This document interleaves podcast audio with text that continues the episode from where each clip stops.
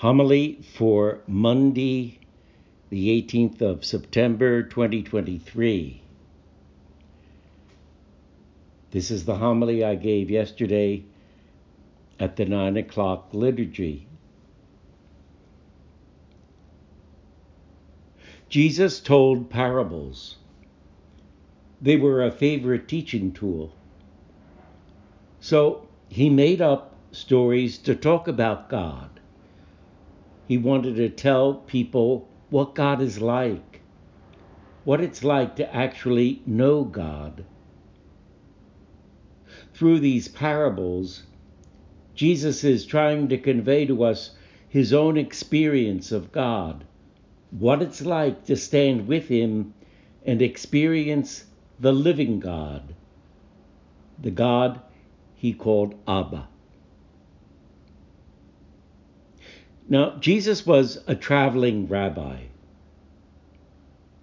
That meant he spent untold time reflecting on what to say to people and how to say it in a way they could get and grasp. We should always remember this about Jesus. He was a faithful Jew. Jesus lived and died a Jew. What he preached was never a matter of religious confession, but it was a matter of religious experience. And we might here ask ourselves do I share in the same religious experience Jesus presents? Do I know the Father as Jesus knows him? This parable can help us answer that question. It has a directness that takes us to the core of Jesus' experience of God. It's the core of his message to us, the core of the gospel, the good news. So, with that in mind, Let's review the parable. A servant owes his king a huge sum of money. The king wants his money back, but the servant is in no position to repay him. So the king decides to sell him off, together with his whole family, to recoup at least some of his money.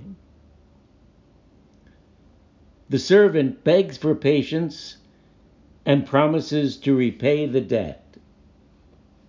Though, given the enormity of the sum, that's going to be clearly impossible. But, but the king is moved by the ser- servant's plea. Out of pity for the servant, he forgives the debt, meaning he cancels the debt. There is no more debt. It's all gone, taken away.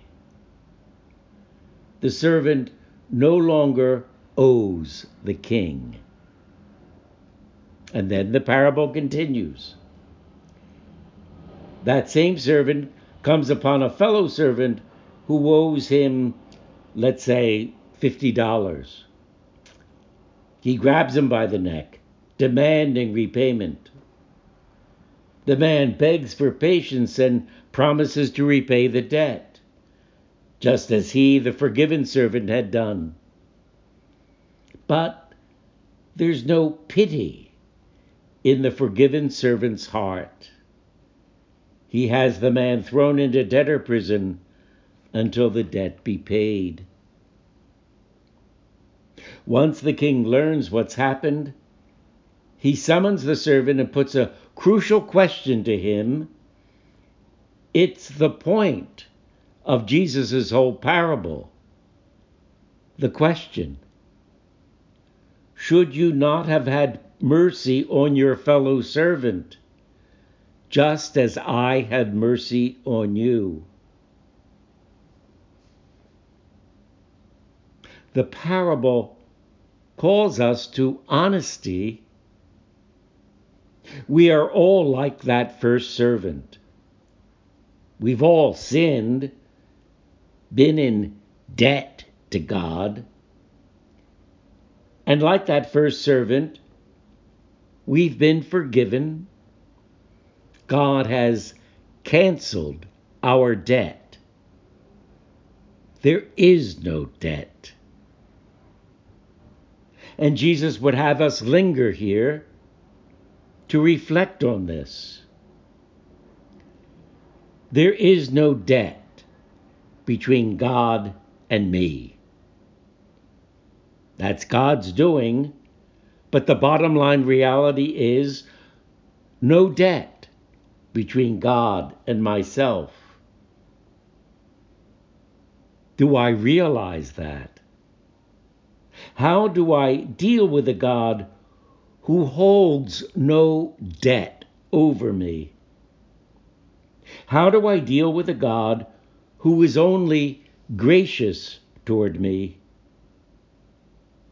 This is a God who only loves me, even when I fail to love back. I simply can't and don't need to earn his love. Let's remember Paul's response to this living God. His memorable words If God is for us, who can be against us? It's God who acquits us. Who will condemn us? For I have become convinced that neither death nor life, nor any other creature, will be able to separate us from the love of God in Christ Jesus our Lord.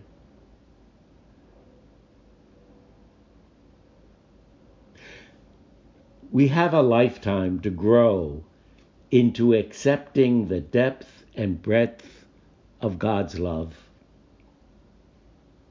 And as we do, we will also find ourselves growing into that same kind of love for others even those who hurt us.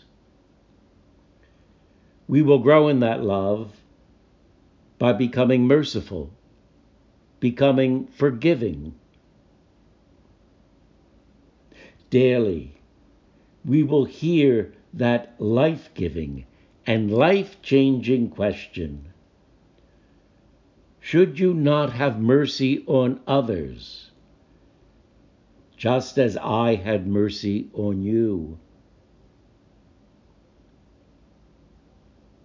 So let us learn mercy. Let us learn to have mercy in our hearts. Let us show to the world how God's mercy actually works.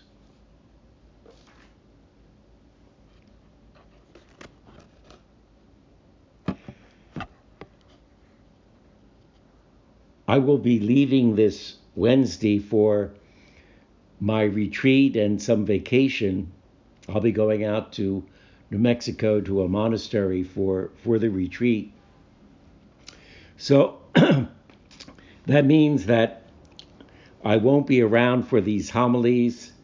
And the next date when these homilies will reappear will be for Monday, October 30th.